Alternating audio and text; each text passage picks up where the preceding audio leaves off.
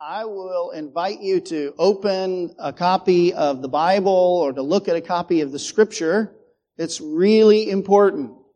We are a Bible saturated church. At least that's what we believe God is making us into more and more. We want the Bible to be everything uh, that is that is guide everything, direct and and control everything that we do and say. So we we give serious attention to the very words of the text. So the text that we're going to look at this morning is Galatians chapter 1. The book of Galatians. And if you're using a house Bible, that will be page 972. 972. It doesn't actually have a page number, but you can look at the page across from it. All right, Galatians 1 this morning. The gospel the gospel. The gospel is the central message of the Christian faith. It is the news. The good news that God is reconciling the world to himself through his son, the Lord Jesus, by his substitutionary death on the cross in the place of sinners and by his resurrection from the grave. The good news is that God is in Christ reigning over all things for the eternal good of his people. And that good news comes to us in and through Jesus Christ and in Christ alone. I said earlier, if you want to say the gospel in one word, you can say it is Christ. If you have Christ, you have good news. It is by God's gracious union of us, His uniting of us in the Holy Spirit to the Son of God, that we have all of the blessings that belong rightly to Jesus Christ the Lord. There are only two kinds of people in the world. Those who are in Christ and those who are outside of Christ those who are united to Jesus by faith, and those who are separated from Jesus, and if separated from Jesus, then separated from God. God who is life and love and purity and holiness and goodness. The Bible teaches us that God is announcing good news. I'm standing here this morning as a herald on His behalf of the good news. And the good news is Christ Jesus. And if you have Christ by faith, then you have all of the blessings of God's salvation, His forgiveness, His life that's within Him. Paul is writing this letter about the gospel. And that message, the gospel message, is so important. I mean, it is so foundational. It is non-negotiable so that any deviation from that gospel must be confronted and confronted in the strongest of terms. Human beings are always tempted to add something to Christ. That's the way we are. We all have this sort of sense in our fallenness, in our rebellion against God, that there is something that we can do, that we must do to add to Christ for God's favor upon us. And this church, these churches in that ancient Roman province of Galatia were struggling with the temptation to accept a perversion, a distortion of the gospel. False teachers were infiltrating the churches in those that ancient um, area with a false gospel. And one of the big elements, as we looked at the last couple of weeks, one of the big elements of that false gospel was that it required circumcision. Circumcision in the flesh, in the body, it was an ancient rite or ritual that God did give to the people in the Old Testament. To be a part of the people of God meant to be circumcised, to be in a family that was circumcised. But the thing that Paul is dealing with here among these churches in Galatia is the claim by some of these false teachers that a person must be circumcised beyond just having Christ. A person must be circumcised in order to be saved by the gospel. And Paul is writing this letter to set the record straight so that those people and that you people, that all of us could rightly understand the gospel and understand its significance and grasp the unfolding of the gospel throughout the entirety of the scriptures. I pray that the unpacking of this letter might be to the end for our salvation, for your salvation, and for you to continue on in the one true faith, the one true gospel, and that it might be a help to you as you recognize and rescue people from false messages of unfounded hope. Because the only hope for all of humanity is in Christ. It is in the gospel well, our text for this morning begins in the 11th verse of that first chapter. Galatians 1 verse 11. And I'll just read the first two verses to start here. He says, take note of the text again. For I would have you know, brothers, that the gospel that was preached by me is not man's gospel. For I did not receive it from any man, nor was I taught it, but I received it through a revelation of Jesus Christ. Now, I want you to notice the first word of that first verse, that 11th verse there.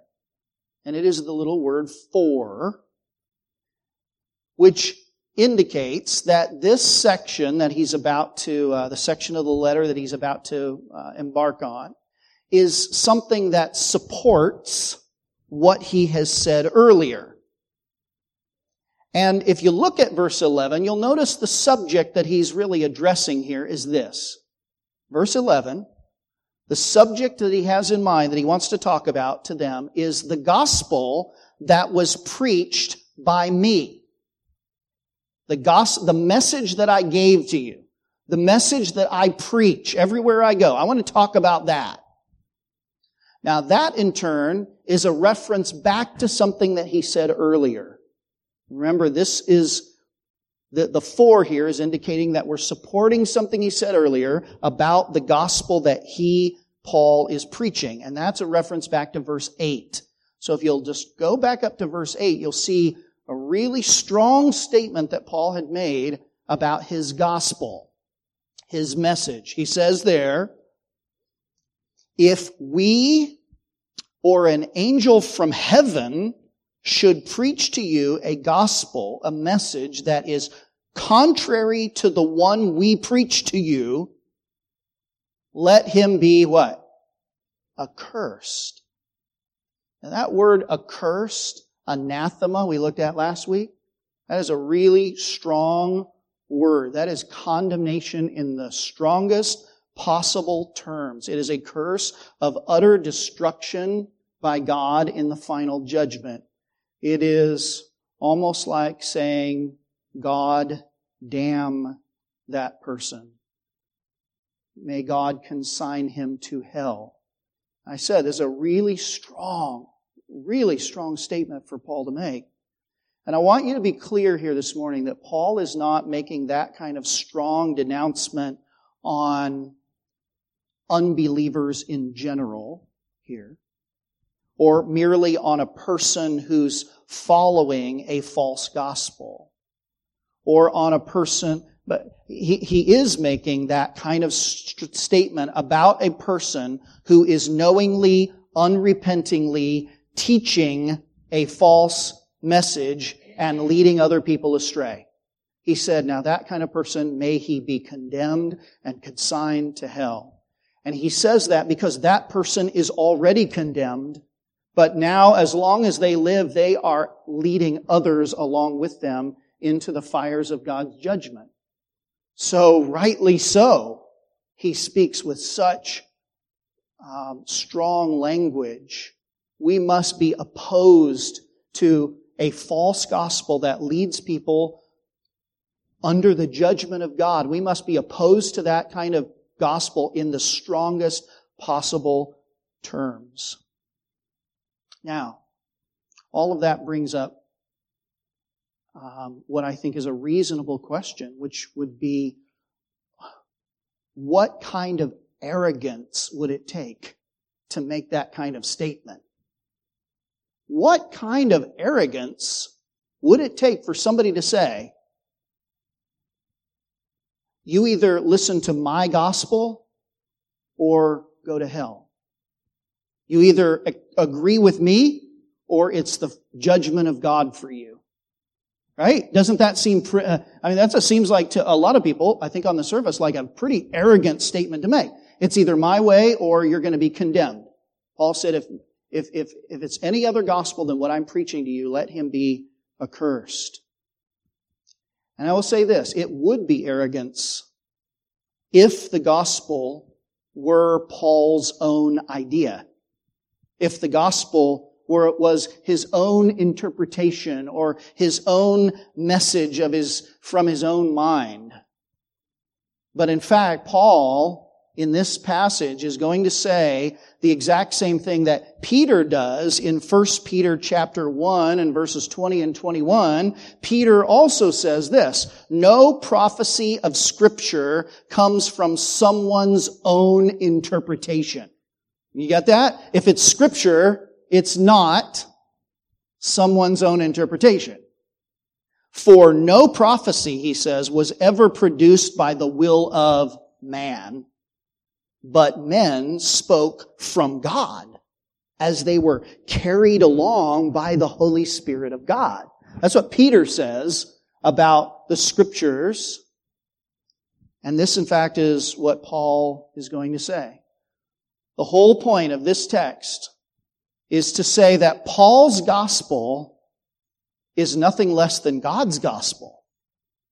Paul's message is God's message. It didn't originate with Paul. It didn't originate with any of the apostles. It didn't originate with any man anywhere. But it originated with Christ himself. And if Paul's, if Paul's message is God's own message, then any man who perverts that does so to his everlasting damnation. Right? You see now why he could and should make that kind, that strong kind of statement. So, that's where he's going. Now, verse 11, then, that for there, as I said, introduces an assertion. That is an assertion that the gospel is not Paul's, it's not from any man, but it's from God. And that assertion then is Paul's justification for having made such an extraordinary statement back in verse 8. And any deviation from the gospel demands divine condemnation because it is not man's gospel. And Paul insists in verse 12, he insists in verse 12 that he did not receive the gospel message from any man. He was not taught it but he received it through a revelation of Jesus Christ. So, that means then when we hear him say in 1 Corinthians chapter 15, I delivered to you as of first importance that which I also received, how that Christ died, we, we understand by this text that he's not saying that he received it from the traditions of men, passed down to him from other men, but he received it directly from the Lord Jesus Christ. Now, in verse 13, I want you to see where this goes from here. All right? Verses 11 and 12 are his main assertion. In verse 13, there's another for. You see that at the beginning of the verse? And what he's doing in verse 13 is that he is going to introduce, this for introduces his testimony, his own personal story. It introduces his testimony in support of that assertion in verses 11 and 12 that the gospel is not his, it didn't come from him, it came from God. All right.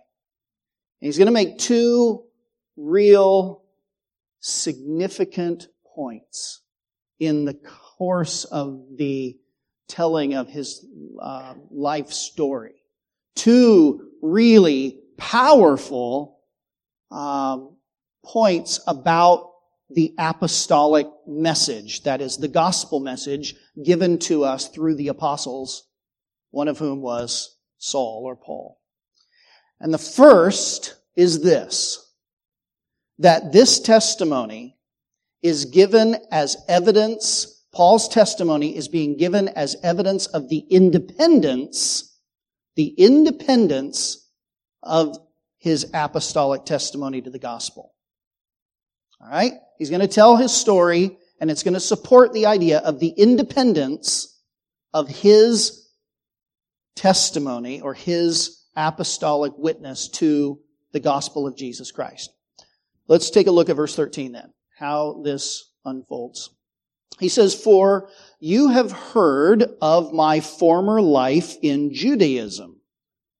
Most of you are familiar with Paul's life. Maybe some are not. He was a uh, very zealous Jew. He says, I was actually someone who persecuted, he says, the church of God violently and tried to destroy it. Now that's an interesting thing to say because, you know, Israel was the church of God. And he's saying, but I had my, I, my eyes were closed to who was the real church. And these gatherings of believers in Jesus Christ, I did not believe that they were the true church because they were believing in someone who was a false Messiah, a false prophet, as Paul understood it. That is, Jesus of Nazareth, he believed was a false teacher in the beginning. That was his, that was his life. And he was so zealous for what he felt was the truth that he persecuted, actively persecuted what he thought was false. All of which is to remind us, of course, that a person can be incredibly zealous, can be really religious, can be really in earnest about his faith, and be completely wrong and be fighting against the Lord Jesus Christ himself and against God. But this is amazing. And, and Brother John read it earlier. Uh, he doesn't go too much into depth into the story here, but we read from Luke's account about how Jesus Christ himself, the risen, uh, the, the crucified, buried, and now risen Jesus, who's ascended into heaven, sort of pulled back the, the screen of heaven, as it were, and showed himself to Paul while he was on that road to Damascus to persecute Christian churches. And Christ Jesus spoke to him. He manifested the brightness of his glory to him such that Paul was struck blind. But it's the kind of blindness that helps you see. Amen?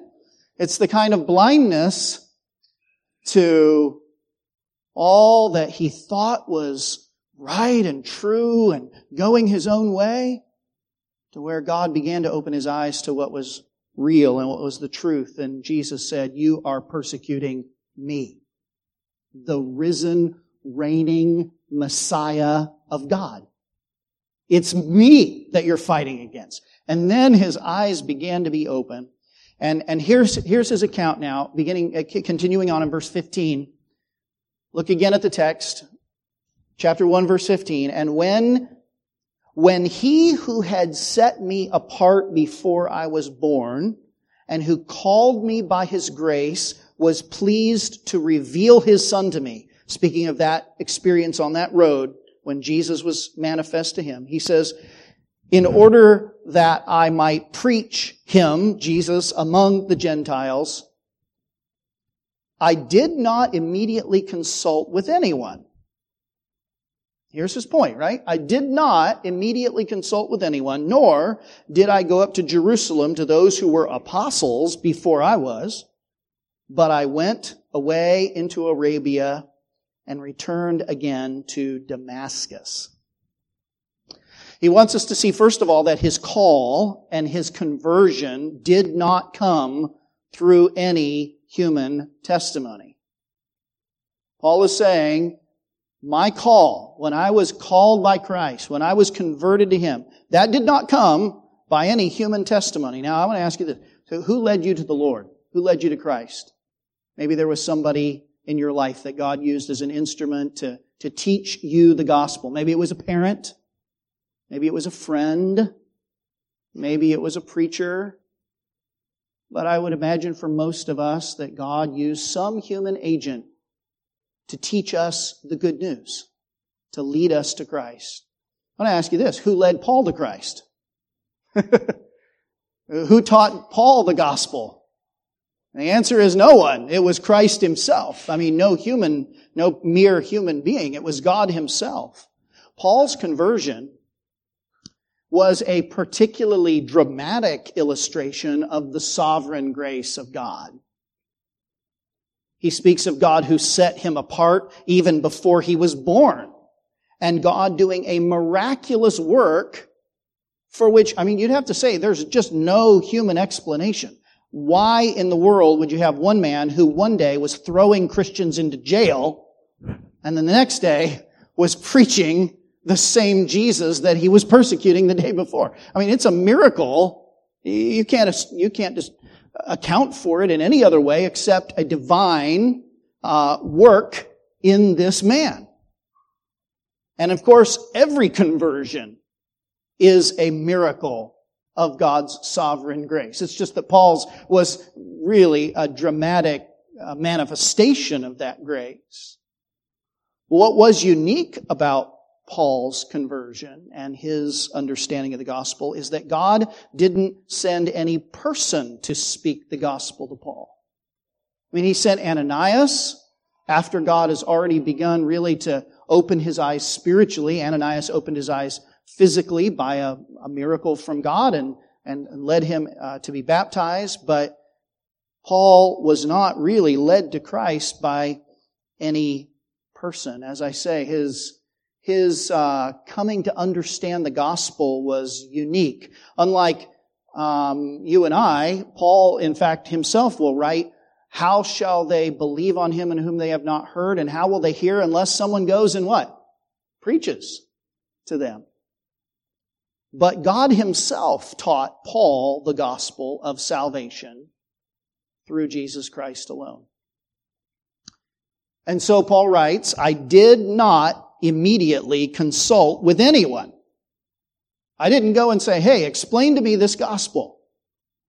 He said, nor did I go up to Jerusalem to those who were apostles before me. He's explicitly denying that he learned the gospel from the other apostles. Rather, he says, I went away into Arabia and returned again to Damascus. Now, the truth is, we don't really know much of anything about Paul's time um, that he makes reference to here in Arabia. Um, we don't even quite know where he went. Arabia was a large area back in those days and considered to run all the way across half the Middle East. So nobody knows quite for sure where he went. Apparently he was in Arabia, at least off and on for, you know, parts of three years. In Acts chapter 9, Luke tells us that uh, when, when, he was first converted after leaving Ananias, he first went to Damascus up in Syria in the northern part of Israel. And in Damascus, he began to preach Jesus, the Son of God, in the, the synagogues. Brother John read it for us this morning. The Jews there plotted to kill him. they plotted to kill the one who was just a few days before plotting to kill Christians. And so he escaped at night. Remember the story? He left there. He went out into Arabia. Luke doesn't really record anything about that in the book of Acts. But it seems to be a time when Paul was pretty much alone, when he was just there with God. And the scriptures that he had learned and studied from his youth.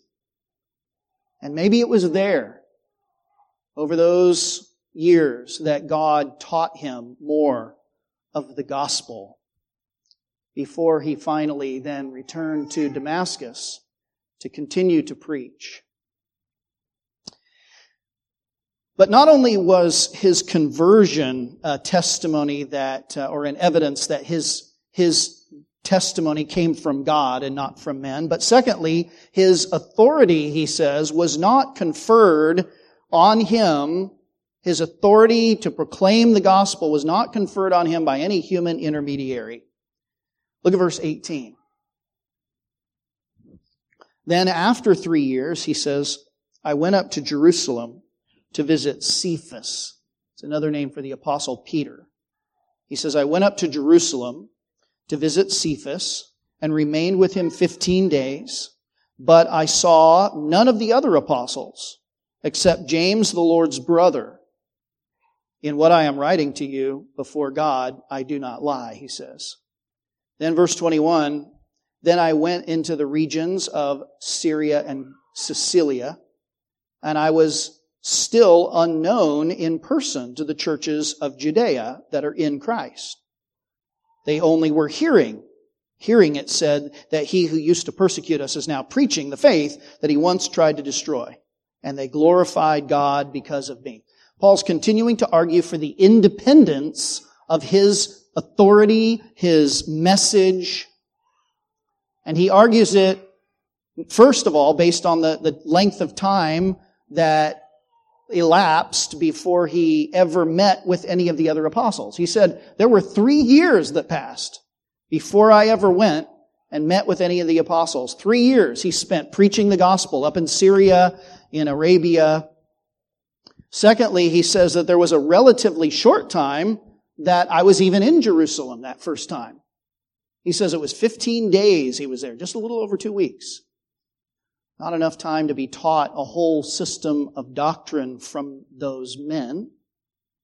In Acts chapter 9, Luke records that Barnabas, during that time, tried to introduce him to some of the Judean churches, um, but they were, you can understand, rightly nervous about having him come in. Maybe he was um, putting on a pretense in order to find out who was uh, really a follower of Christ in order to throw him into jail. So some of that was going on during those 15 days. Um, Barnabas uh, finally set up some meetings um, while he was there with Peter, with Cephas, and with James, the Lord's brother. And Barnabas probably did a lot of the talking there, uh, I'm sure, as they were still probably a little skeptical of this newbie Christian, and especially one who was just so long before adamantly against the gospel.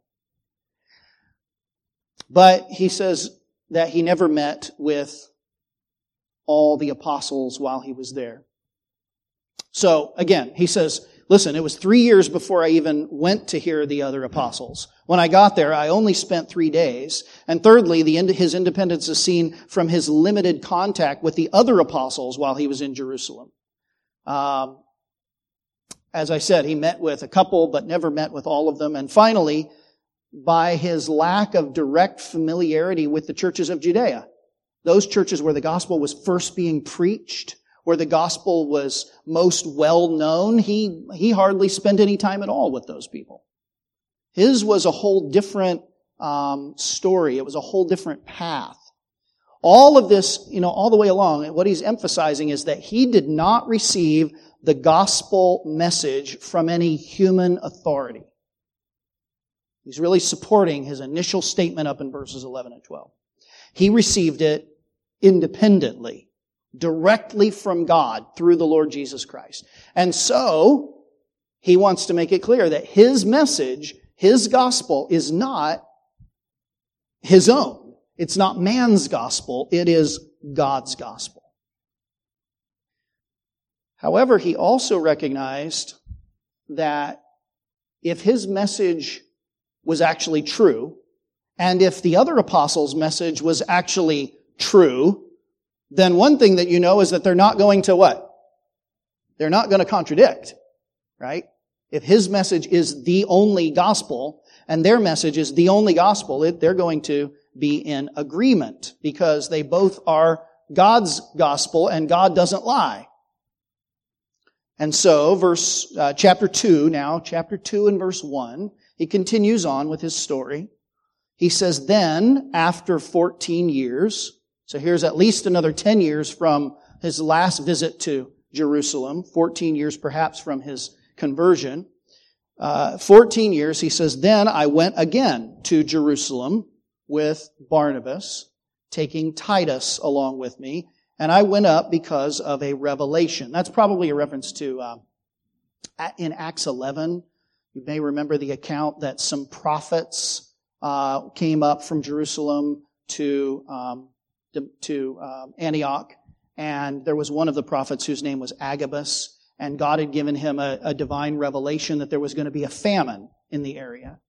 And so he warned them and one of their big concerns was for the brothers and sisters down in Judea.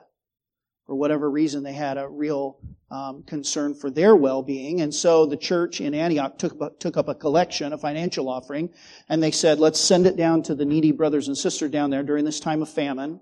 Um, that's, or the time of famine that's going to come based on this prophecy. And they commissioned Paul and Barnabas to take the offering down to Judea. But while they sent him down for that, Paul took the opportunity to establish something else. And this is really the second really significant thing about Paul's testimony or the apostolic testimony. Paul took this opportunity down in the second visit to Jerusalem to establish the harmony of his apostolic testimony with that of the other apostles. Right? We're both preaching the gospel. It should be the same gospel. This is chapters 2, chapter 2 verses 3 and following.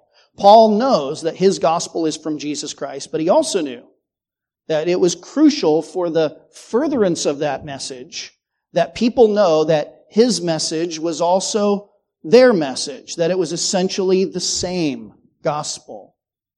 And so, in the middle of verse 2, he continues the story middle of 2, chapter 2, verse 2, he says, I set before them, the leaders in Jerusalem, though privately I set it before those who seem to be influential in the church. He said, I set before them the gospel, the message that I proclaim among the Gentiles, in order to make sure that I was not running or had not run in vain. So he wants to be clear that the gospel is Christ alone, that that gospel is being proclaimed, and it is the true gospel. Don't need to add anything to it. In fact, he, he, you see in the next one, we'll come back to this perhaps next week. He says, even Titus, who was with me, was not forced to be circumcised, though he was a Greek. Yet because of the false brothers secretly brought in, which may be a reference, as I mentioned last week, to that circumcision party, because of these false brothers who slipped in to spy out our freedom that we have in Christ Jesus, so that they might bring us into slavery to them, we did not yield in submission even for a moment. So that, here's his motivation, so that the truth of the gospel might be preserved for you. And verse 6, he says, And from those who seem to be influential, and he says what they what they were makes no difference to me, but God shows no partiality. In other words, you know, he did, he, Paul wasn't doubting their leadership or their apostolic authority, but he didn't make them personally to be infallible. In fact, he's going to have to deal with Peter in the next chapter. He's going to talk about a time when he had to deal with Peter who was uh, tempted to compromise the gospel. So he, he, the whole point of this is that the ultimate authority is not these apostles, it's the Lord Jesus Christ. Nevertheless, he, he goes to those, he says in middle of verse 6, he said, those who seem to be influential, and they added nothing to me. They didn't make him an apostle. Christ made him an apostle, right? Verse 7, on the contrary, when they saw that I had been entrusted with the gospel to the uncircumcised, just as Peter had been entrusted with the gospel to the circumcised, for he who worked through Peter for the, his apostolic ministry, the circumcised, worked also through me for mine to the Gentiles. And he says in verse 9, and when James and Cephas and John, who seemed to be pillars of the church, when they perceived the grace that was given to me, they gave the right hand of fellowship to Barnabas and me that we should go to the Gentiles and they to the circumcised. Only they asked us to remember the poor, the very thing that I was eager to do. In fact, the very reason that they had come in the first place. The most influential of the apostles in Jerusalem, the most influential of the leadership of the church, the pillars of the church, recognized after talking with the apostle Paul, after talking with Barnabas, they recognized three things. Number one, they recognized that Paul had been given the same gospel. Paul had been given the same gospel. Notice verse 7. It says, they saw that I had been entrusted with the gospel. The gospel to the circum, to the uncircumcised, non-Jewish. Just as Peter had been entrusted with the gospel to go to the circumcised. Paul's message is not the gospel and Peter's is the law. They're both preaching the gospel.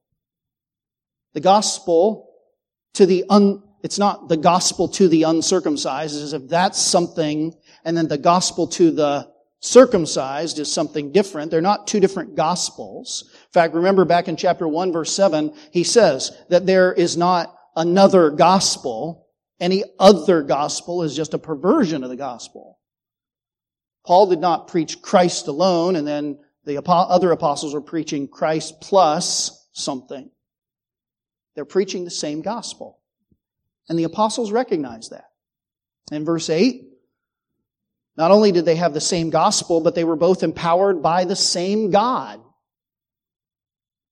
Verse 8, for he who worked through Peter for his apostolic ministry to the circumcised worked also through me for mine to the Gentiles. This is further proof that their messages are in harmony because remember last week Back in chapter 1 verse 6, he said, if you turn to another gospel, you're actually deserting God himself. Remember that? He, he made that point? And now he says they recognize that we were both given this message by God. We were both serving with the power of God. We're both preaching the same message, both called by the same God and empowered by Him. Different audiences, but the same message and the same power. And then thirdly, in verse 9, they were both recipients of the same grace. Verse 9, he says, James and Cephas and John, who seemed to be pillars, perceived the grace that was given to me. These other apostles recognized, they recognized in Paul and in Barnabas the same apostolic grace that was at work in them. They recognized the call of Christ upon Paul, upon Saul. It was the same call that they had heard all those years ago when the Lord himself walked along the shores of the Sea of Galilee and said, follow me, Peter. They said, this man has the same grace of God on his life. He's heard the voice of the Savior, just as we have. He too has experienced the grace of God. Though he would be one who was born out of his time, as he would say in 1 Corinthians chapter 15, kind of late born, yet they recognized the same gracious voice of their master in his gracious call. And so in verse 9, here's the conclusion of that second visit to Jerusalem when Cephas and, or James, excuse me, and Cephas and John, who seemed to be pillars, perceived the grace that was given to me. They gave the right hand of fellowship to Barnabas and me. They received us. They acknowledged our message. They gave their consent and approval. Not that Paul, remember his whole argument is not that I needed it. I got my message directly from the Lord Jesus. There's no doubt that I am preaching not my own word, but his. But nevertheless, these men also recognized that his message was in harmony with theirs. They recognized this same message, the same God, the same calling, the same grace that he had been given, Barnabas had been given by Christ. Paul would later write to the Corinthian church in 1 Corinthians 14 that when prophets came to give a message from God, he told them, let two or three prophets speak and let the others weigh what is said. And then he said down in verse 32, and the spirits of the prophets are subject to the prophets, for God is not the author, uh, is not a God of confusion, but of peace. God's not giving one message over here, this is the way to come to me, and another message over here that's in contradiction to that message. What he's revealing to Paul, what he reveals to Saul independently is the same message in essence that he is revealing to all of the other apostles. And now there is this real confirmation from God in this divine meeting that their messages were in harmony. All of that to say this, right here are the two things that Paul is really pointing out in this story. One, the independence of his apostolic testimony, right? He did not learn his message from any of the other apostles. And secondly, the harmony of their apostolic testimony. That his message was essentially the same as the message being preached by Peter, James, by John, and all of the other apostles. All of which then, friends, for us is really powerful testimony of the truthfulness of the apostolic message, of the gospel, of the scriptures. Think about this. The bulk, the bulk of the New Testament scripture was written by one of those four men, Paul, or Cephas, Peter, or James, or John. These witnesses, these men, their testimony about the gospel, their witness, their witnesses were independent witnesses, and at the same time, they were corroborating witnesses. Right? That's what you want when you go to court, right? You want independent, corroborating witnesses. So you go to court and you don't say, Judge, we have three witnesses. Now, of course, only one guy saw actually what happened, but he told the other two guys, and so those are our witnesses. The judge is going to say, what? That's just hearsay. We're going to dismiss that as evidence, right? You want independent witnesses. At the same time, it's no good to come into the court and have three truly independent witnesses if they all get up and say something completely different from one another. That doesn't help your case at all. But the fact is that Paul is making the point that his testimony to the gospel is an independent testimony and yet was in perfect harmony with the message that was being preached all along by the other apostles. Now the independence of these apostles of their testimony is manifest if you read the Bible. Paul doesn't speak exactly like James, right? Have you noticed that? Paul helps you to understand James in a broader context, and James helps you understand Paul. And likewise, Peter helps you understand John, and vice versa. Hinduism, Hinduism has certain writings that are classed as divine writings and others as writings from men that are nevertheless authoritative on some level. But the divine writings are said to be eternal, impersonal, and authorless. Contrast the Bible. The Bible is a very human book in one sense, right? You read these different authors and their testimony and, and the way that they say things, and they're all different. There are, first of all, there are multiple authors in the Bible, and each has his own particular style. Even in the original languages, you, sometimes you can read an author in Greek and he, you just can tell he sounds different from this other author over here. He uses different um, terminology, different vocabulary. The authors make different selections when they're telling the same account. They include different elements and different details. They make different emphases. And yet, friends, here is the amazing thing. They all speak in beautiful harmony with each other all the way through. Paul and James complement each other while saying things in different ways and John, Peter, and so forth. The Bible is an outstanding, an astounding testimony written in 66 different books, we call them. 66 different sections by dozens of authors, human authors, maybe some 40 human authors written uh, not all at one time, but over the span of hundreds and hundreds of 15, nearly 1500 years. It wasn't uh, something where everybody kind of got together in the same place and said, all right, let's figure out our story. Let's get this thing straight, right? What are you going to say? I'm going to say this. Let's make sure our, our accounts match. No, it was, it was written in three different continents, in many different countries, in three different languages. That's the book that you have in front of you. That's the apostolic testimony.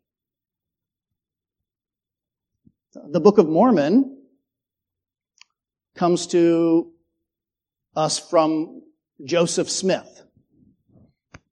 The Quran comes to us through Muhammad. There is no need for a supernatural explanation of a book's unity when it comes to you through a single person.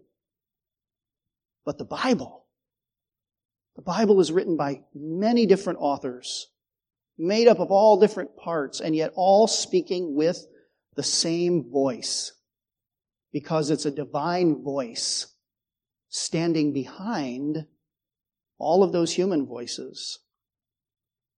And there have been now thousands of years that people have had to scrutinize the Bible. It's not something that was recently published, right? That we're still trying to see if it all matches up. I mean, this, this thing has been around for hundreds and hundreds and hundreds and thousands of years, various parts of it. The complete scriptures for now 2,000 some years. And people have pored over it. You can mark it down. People have pored over it looking for one clear, uh, unassailable contradiction. And if there were such a thing, the Bible would long ago have been widely discredited. But instead, it has shaped the history of the world. There are four gospels, uh, four sort of kind of autobiographical accounts of the life of Jesus, right? You know that Matthew, Mark, Luke, and John. All writing testimonies of the events of the life of Christ, and sometimes telling them from different perspectives. You know, there are books out there that you can buy that are called A Harmony of the Gospels. Because what they're recognizing is that all of these four gospels, while telling the story of Jesus from different vantage points and emphasizing different things and including different materials, are all really telling uh, an account that harmonizes with the others. You ever hear a chord that's just beautiful harmony? Somebody strikes all of those strings together and it's just like you just walk away and you say, wow, that was just beautiful. That was a beautiful chord. Sometimes my wife's playing the piano and she'll put in a kind of an unusual chord that just absolutely fits at the right moment in that song. And you're like, that was beautiful. That's the Bible. That's the Gospels. That's the apostolic testimony in beautiful harmony. Of course, you, many, most people know that the Bible is divided into halves. We think of it that way, right? There's the Old Testament, there's the New Testament. And yet what you find is that as you read across that divide, that the story just continues. It's really kind of the same thing coming out in new and beautiful ways in all of its fulfillment. It's like, it's like a seed over here and, and a blossomed tree over here. It's beautiful. Years ago, I ran across a uh, visualization that somebody did. I think I've showed it to you on other occasions, but a visualization of the interconnectedness of the Bible. They're going to put it on the screen, and on that, uh, in that visual is a kind of a, a bar graph at the bottom. And every one of those little lines at the bottom represents a chapter in the Bible in consecutive order as they're found in the canon of the scripture. And the length of each of those lines refers to how many cross references link that chapter to another chapter in the Bible somewhere. And each of the 63,779 cross references that they identified in the Bible is connected to the chapter that it refers to by a single arc. The color of that arc corresponding to the distance between those two chapters. And when I first saw that, I was like, yeah, that's exactly what I see when I read the Bible. Just all of this interconnectedness, all of this beautiful harmony, all of this powerful testimony that this book, like no other book, is the very Word of God. The 17th century Baptist Catechism states that one of the ways, one of the ways they say that we know that the Bible is the Word of God is by the unity of its parts. That's what Peter is saying. That's what Paul is saying. Saul is saying here. He's saying, I got the gospel. I got it straight from God. These other apostles, they're preaching the gospel. And while we have different emphases, we're preaching to different audiences, we use different terminology sometimes. The truth is, we're saying the same thing because it's the same God. There is a beautiful harmony and unity in the gospel message. Now, if that is the case, if it is the case that the Bible is not just the work of human hands, human pens, but it is in fact the very Word of God, then there is a great eternal danger in resisting it or in perverting it. And this is what he's writing to warn them about.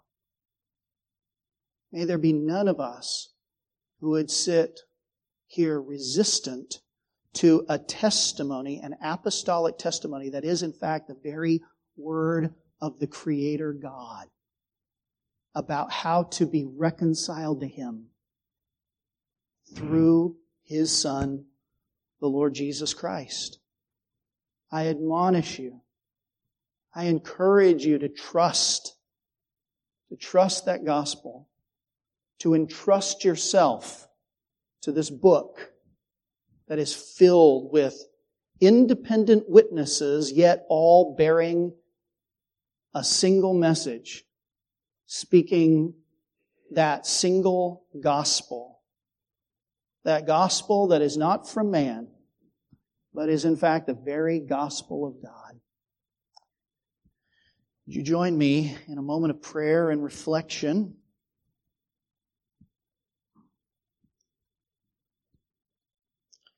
We're going to take a moment again for a silent time of prayer and, and thinking about what we've just heard. And I want to admonish you to consider seriously the claims that Paul was making here about his own testimony, and then in, by broader implication, the claims of the, the Bible itself.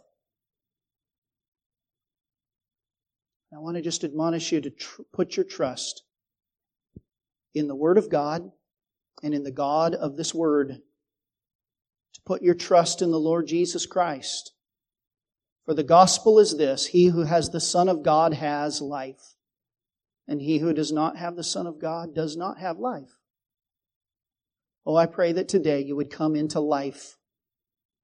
And that if you have his life in you, that you would see it strengthened, renewed, encouraged by the uniqueness of the Scripture's testimony, the very testimony of God.